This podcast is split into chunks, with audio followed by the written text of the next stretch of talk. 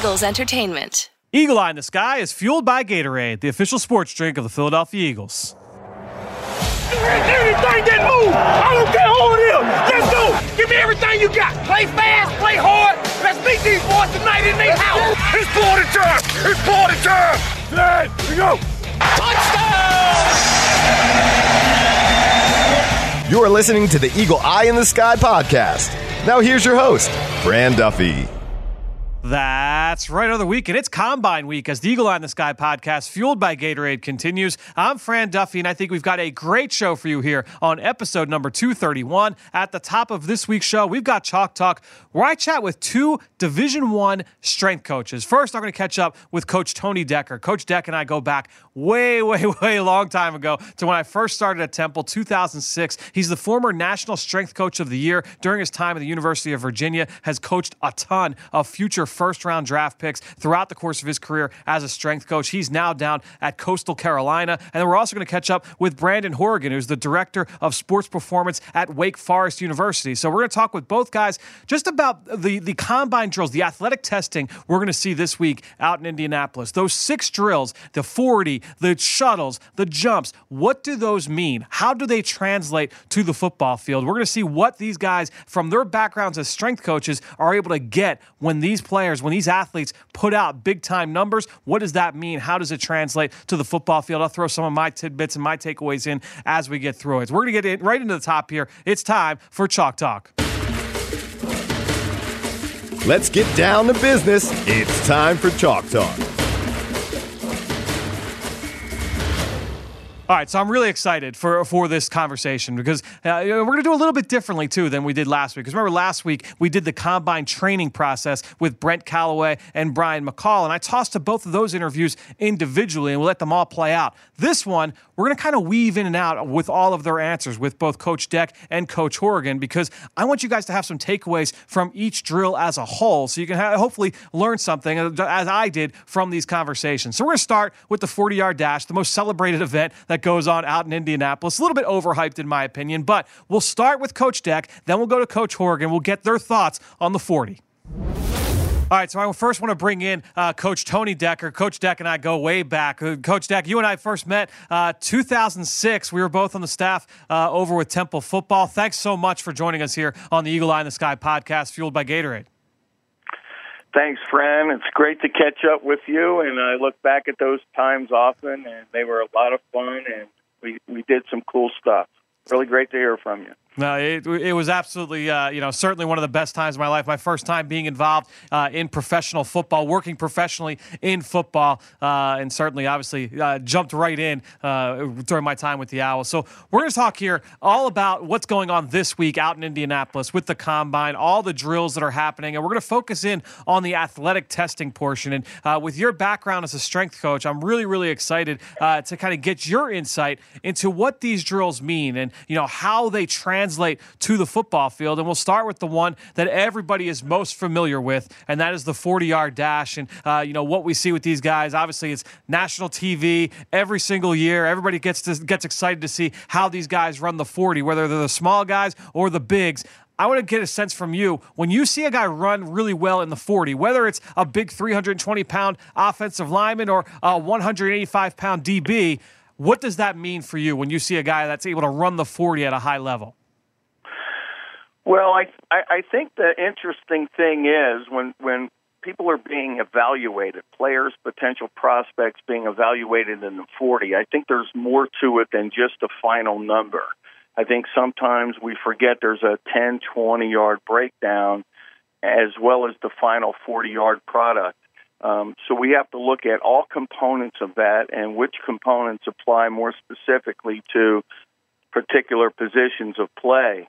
Um, when you do look at the 40, there's obviously starting speed. How quickly can they get into uh, their running mechanics? I think the evaluation of running form becomes a, a factor. And then towards the later end is top end speed or transition speed, as I call it.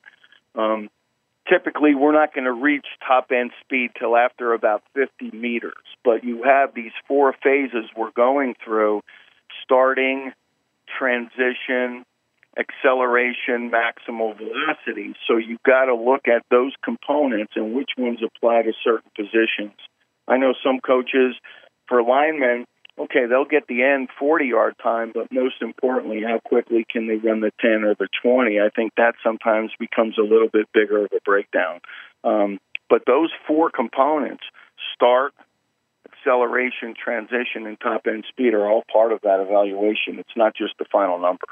And, w- and when you look at all of those different breakpoints, is there one for you? Obviously, it's it's going to change a little bit position by position, but is there one for you that you look at as kind of most impressive or most important when a guy excels, whether it's in the start, in the middle, or in the finish? Well, I think you look at the start primarily. You know, I've always said, and a number of coaches, you can you can't run a great 40 because of the start, but you'll run a bad 40 because of a bad start. So the start's critical, and you look at the game today and that separation speed, um, and that's what's the difference as we go up our levels from high school to college to professional. The separation speed is critical. So that's starting. How quickly can you get motoring at a top speed fairly fast is uh, a big component. Um, probably more than anything. It's also that starting speed, Fran, is also going to show you. Uh, give some translation to power output. How quickly can you produce power in, in the shortest amount of time?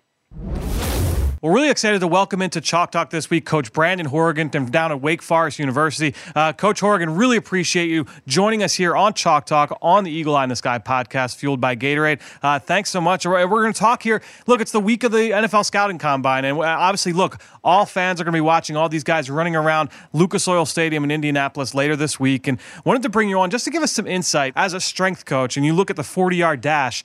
How does that translate to the NFL or to the uh, to the football field? And more importantly, I guess, what does a good 40 time? What does that show in an athlete? Well, first off, thank you, Fran, for having me on, and uh, I, I greatly appreciate it. I think, you know, with that test, it was always kind of a measure in terms of like the kickoff. You know, guys being able to get downfield, how fast they could cover, you know, kickoff. And in terms of 40 yards, I guess that's where they kind of figured that one out. I'm not really 100% sure. But for us, in our standpoint, it's kind of a tricky deal. I mean, an offense and defensive linemen really are going to sprint 40 yards. And if they are, typically that means something went wrong. Either tracking somebody down on a turnover or something may have gone right on the defensive side. They got a recovery and they're running for a touchdown. Correct? You know what I'm saying in terms of that. Sure. The biggest thing is guys have to learn how to prepare and prep for that test specifically. And, you know, the biggest thing that we see is the start, just from the beginning, like how they're able to utilize their mechanics and how they can come out and run a good 40. Really, if they have a great start, typically they're going to finish strong versus a guy who has a bad start, typically, you know, is not going to finish as well. But that varies too with positions. I mean, a skill guy can make up for it top end speed versus a you know a strength guy. He may not. He has to you know really have a good start, and that will carry him into the 40. Um, so for us, we train specifically for that combine training. At the end, when we finish up with spring football, we'll do a three week block of specific combine training to get numbers to see where our guys are at in those specific tests. And with the 40, you know, we always really work on starts. I mean, that that's where it's really the bread and butter for everybody, if that makes sense.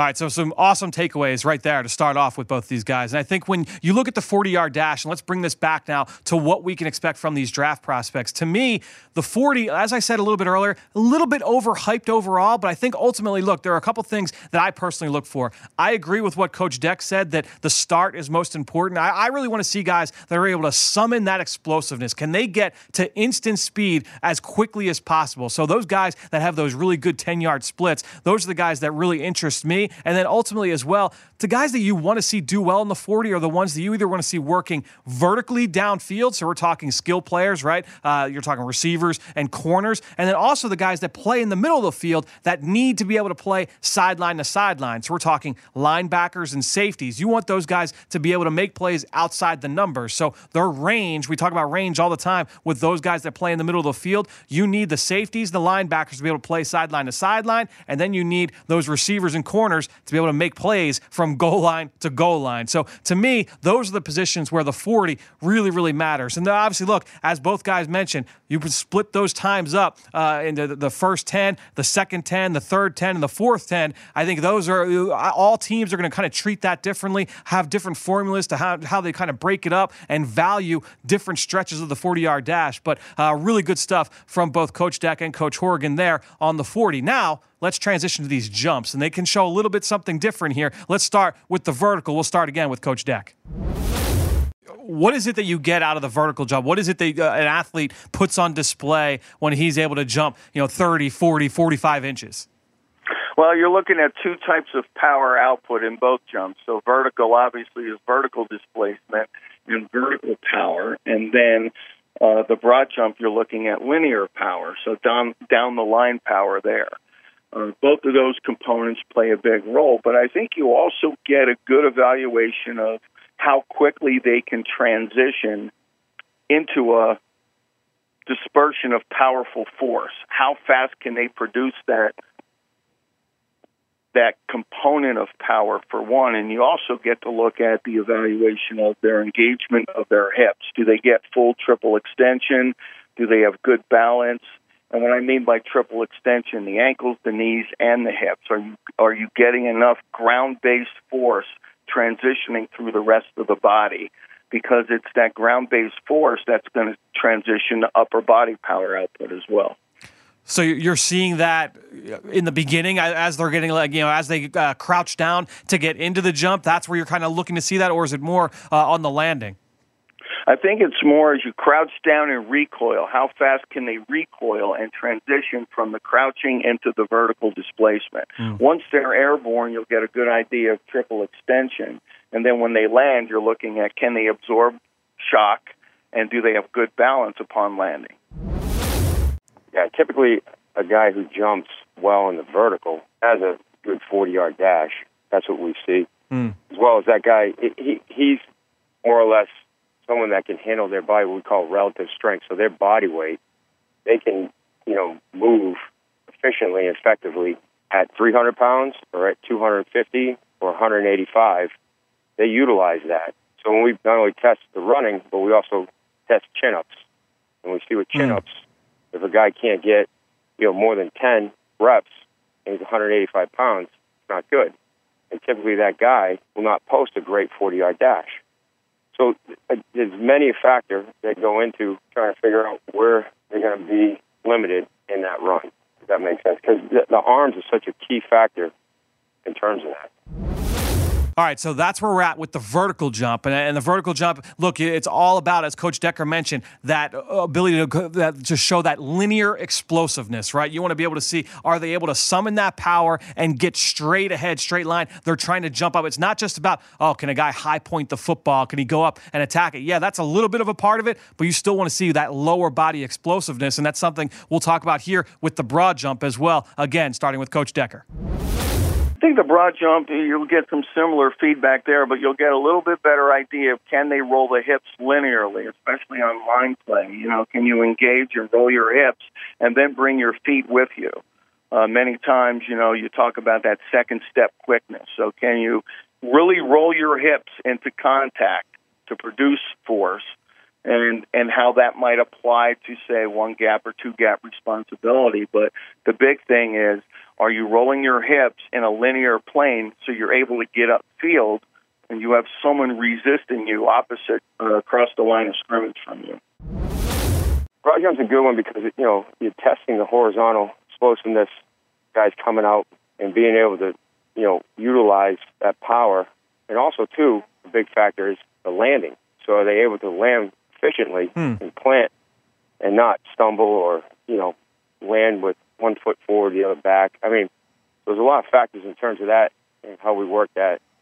And that kind of correlates into them being able to, again, handle their body weight under control, you know. And, and a lot of these guys bulk up. What happens is, as they're bulking up, their relative strength isn't catching up. So you always got to make sure that when we're doing these things, if a guy, you know, comes in, he's young kid, he weighs 200 pounds, and over the course of time, he gets up to 250, 275, whatever. Is he still maintaining his relative strength? Can he do body weight exercises, you know, based on like chin ups or can he do plyometric jumps and handle his body weight and land under control versus a guy who can't, you know? So that, that's a, that's a very key element that we look at when we're, when we're testing our guys. Coach, how does power factor into it? Do any of these drills kind of display uh, a guy's uh, potential power and what he's got in his body to be able to move other people? Oh yeah, absolutely. I mean, guys that can put force into the ground and be able to distribute that efficiently, and not only that, but not just one rep, but many reps. You know, so when we jump, we'll use a mat. It's called just jump, and they'll do five jumps in a row. And are they, you know, if a guy jumps on his first one 29, his next one 27, his next one 26, 25, so forth and so on, he's losing it, right? So not only do we have to have that power on one rep, but it has to distribute from one all the way to five and staying consistent or getting better, if that makes sense. So that's a big factor, you know, that guys don't, you know, just sell out on one rep. And what happens is then that can translate, you know, he's powerful coming off, but he can't maintain that play after play or series after series or, or whatever it might be. So we want to make sure that we're not just a one rep guy. We're able to continue to build that, you know, so he's always developing and maintaining he has that endurance. So, you know, in the fourth quarter, he's able to still have that power, good quick step, and keep working, driving, utilizing the ground.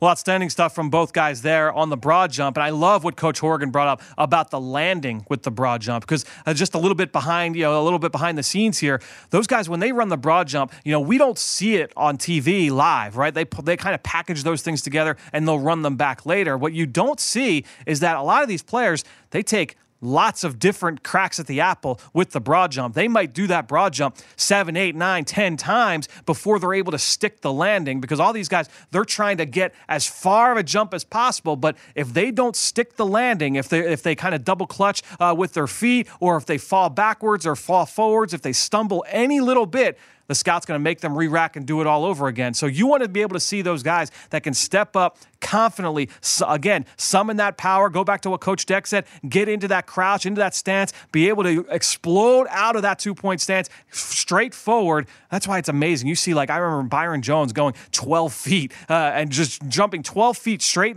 straight line and just calmly settling down and coming to balance and landing calmly to, to me, that, that's where that's what these uh, sco- these coaches and these scouts are all looking for. Uh, and so there are a lot of guys that I mentioned. There are some guys that might get double digit cracks of the apple. There are a lot of guys that walk up to the line. They get, you know, they get into their stance, they jump, they land it on their first try. Those are the guys that uh, it's really, really impressive just to be able to see that you know all these athletic treats, or all these athletic feats, they're pretty easy. They make it look simple. So, all right, let's get now into the shuttles, and we'll again we'll start with Coach Deck the short shuttle, the 20 yard shuttle. What, what are you seeing uh, from an athlete when he's able to run a high level short shuttle drill? Well, what you're looking for there is lateral quickness. How quick can they get out of their break, stop, go, and transition speed? You're looking at the ability to change direction at top speed. You're also looking at the breakdown. If you look at the the short shuttle in comparison to the 40, you want to know if an athlete's quicker than they are faster or faster than they are quicker, or do they have a good balance of the two? So an example I would say is if I run a five, if I run a four flat 40, and I'm making this number up obviously, but if I can run a four flat 40 and I run a three five shuttle, I have a pretty good balance of speed and quickness. If I run a four flat 40 and run a three a three two shuttle, I'm quicker than I am faster. If I run a four flat and I run a three eight, I'm faster than I am quicker. So you not only get their ability to change direction, to stop on a dime and redirect their body and, and their lateral quickness, you're looking at their comparison of speed output versus quickness output. So I think the big thing is are they able to turn, decelerate, and then reaccelerate themselves in a low fashion without slipping, without the coordination of their body and their feet in line and being able to be streamlined, decelerate themselves from a fast movement, then as they break down, reaccelerate, come across, decelerate, reaccelerate. So it, it's really based on a fact of can they change direction quickly at that weight without being you know sloppy and you know having uh, slips and and not able to stay low. You know, a lot of guys that are young and they're doing it, they tighten their hips, they're not able to get down. So that's a good one that you know we see. Hey, the guy's powerful vertically, but he may not translate that into moving efficiently laterally. But again, I think it goes back to the fact, like I'm saying, that that you know whatever weight they're at, are they the most efficient at that weight? Mm. All right, so there with the short shuttle. Great stuff from Coach Deck and from Coach Horgan. One thing that's important to note a lot of these guys with the short shuttle in particular, they'll find ways they can time it. I'm talking about the players now, the prospects. They can really, really practice this with their footwork and how they're able to almost cheat the, I don't want to say cheat the drill, but basically they're trying to cheat the drill just by being able to get in and out of their stance really well and that the, the timing uh, of their feet, their placement of their feet might be able to cheat that drill a little bit. You're not able to do that as much with the next drill we're going to talk about, and that's the three cone. Uh, we had Brian McCall, who works down at Michael Johnson Performance Institute, uh, on the show last week, and he said that the three cone uh, might be the best example of a guy's pure athleticism. What is it that you're getting out of that L drill, out of that three cone? Well, the three cone, what you get, Fran, is this: you're getting a, you're getting your starting speed because you got to come out of that three point start. So you're getting that quick power output off the start. You're also getting a better evaluation of hip mobility as they go around the cones quick feet on their final turn, and then that ability to run out of arc on a high speed.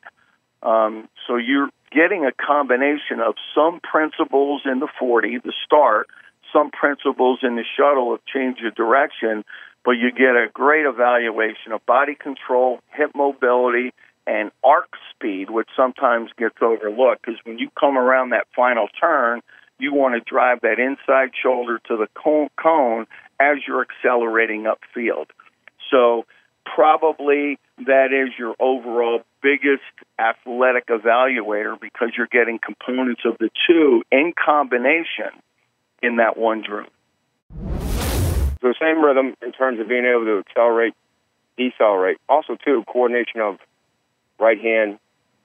A lot of guys are, you know, right hand dominant, so you got to be able to train themselves in a left-handed stance.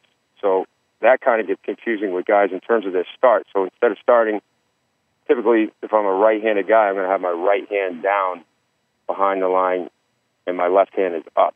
So you follow me on that one. When we teach the L drill, they switch their stance. So when they do that, now they have to be able to kind of coordinate themselves. When they get to the line, so many steps down, plant their, and it's all right hand, right hand touches in the first five yards. So again, decelerate, accelerate, and then as they come around the first turn, are they able to get themselves moving efficiently around a cone to back into a line where they're now they're going to get around five yards around another cone? Are they able to move their body and you know in sync around the cones versus planning or trying to you know have the cone be almost like a person or something, trying to make a move off of it. So what we see is how they fluid moving out of the acceleration deceleration part, now moving around, and then the last part is how they able to now take that turn and efficiently, effectively come around under control and finish as fast as possible. And I think that goes into a lot like specific tests if you look at like really work well for like a defensive lineman. Like, can he get around? Can mm. he hmm. move around something, right? And then can he finish and then get around and track somebody down? You know what I'm saying? So that that drill is really good for our defensive guys. Offensively, as a as a big guy, you know, I think that five ten five is more an efficient one for them in terms of can they keep themselves low, accelerate, decelerate, and stay on a line without being, you know, all over the place in terms of when they're running. So it, it, it's interesting because that, that that to me is more important. Like different positions, what they're good at. You know, five ten five versus an L drill. I'll take an offensive lineman that's great at you know five ten five versus an L drill. Mm. But a defensive lineman, vice versa, I'd rather have him be able to have a really good L drill. Oh, great stuff from both coaches there. And again, I, I mentioned that you can hide uh, some things with the with the short shuttle. You can't really hide in the three cone, especially when you get to that second cone. Because remember, it's the L drill. There's three cones, right? There's the, the start cone. There's the the, the the second one where you're going to make that turn, and then the third one that's about uh, 45 degrees the opposite way. When you're looking at that second cone, you can't really hide your ability or your inability, I should say, to decelerate and recelerate around that cone you've got to do a couple of times in that drill. So that's why a lot of coaches, a lot of scouts put a lot of value in the three cone drill. And to me, I think when you're looking uh, at these shuttles, especially the three cone, you really want to see the guys that play in the trenches or in the middle of the field that can have to navigate through traffic, uh, show off that short area quickness to be able to uh, execute well in this drill. You'd like to see good three cone times from those guys that play, uh, whether it's in the offensive line, defensive line, edge rushers, but then also linebackers. You want them to be able to, uh, you know, get uh, through traffic, find, navigate through tight spaces. Also with receivers to be able to separate corners, to be able uh, to kind of stop on a dime as well. But I like those guys that play in traffic to be able to do well in the three cone drill. So, uh, again, hope you guys got a lot out of this conversation with Coach Decker and with Coach Horgan. Really appreciate both of them for joining us here on the show. And again, we appreciate all of you that are able to share this podcast on all forms of social media, whether that's Twitter, Facebook, uh, anywhere. Really, really appreciate it. But the best way to throw us your support is to go on to Apple Podcasts or Stitcher, leave us a rating, and leave us a comment. I wanted to give a shout out to somebody who did just that. Adam Arnold 14 left a five star review recently saying how much they love having the podcast run all year round and enjoyed learning more about the Senior Bowl and all the prospects training for the combine. So, Adam, really, really appreciate that. Uh, thanks so much for going onto our Apple Podcast page, leaving that rating, leaving that comment. And again, also, I wanted to thank everybody. I forget if I did this last week or not. I wanted to thank everybody that took the time to go out and fill that survey that we had open for a few weeks uh, at the turn of the year. Really, really appreciate everybody that was able to go and fill that out. It was a huge help to us as we try and make this show better moving forward, not just in through the spring and the summer, but into next season. Really, really excited about some of the new ideas I've got for this show in 2020. That being said, if you also listen to the Journey to the Draft podcast driven by AAA, I've got a similar survey open over on that show. So if you go on to that show's page, if you go on to my Twitter page, uh, you can go and follow Ben Fennell on Twitter as well. CMAC, or Chris McPherson also has it on his Twitter page. We're trying to make that show better as well. So if you listen to that show, make sure you go fill out that survey. Thanks so much. And again, uh, you better be already subscribed to the Journey to the Draft podcast because it is Combine Week. We're going to have shows every single day starting Wednesday. So Wednesday, Thursday, Friday, Saturday, Sunday, and Monday in the morning, you will have episodes of the Journey to the Draft podcast ready for you. I would say around like 10 o'clock Eastern, 9.30, 10.30 Eastern every single day. So make sure you're subscribed right now to the Journey to the Draft podcast driven by AAA. We're going to have you covered wall to wall from the combine out in Indianapolis. All right. That being said, that'll do it. Another show in the books here on the Eagle Eye in the Sky podcast, fueled by Gatorade for everybody here at the NovaCare Complex. I am Fran Duffy. We'll talk to you next week.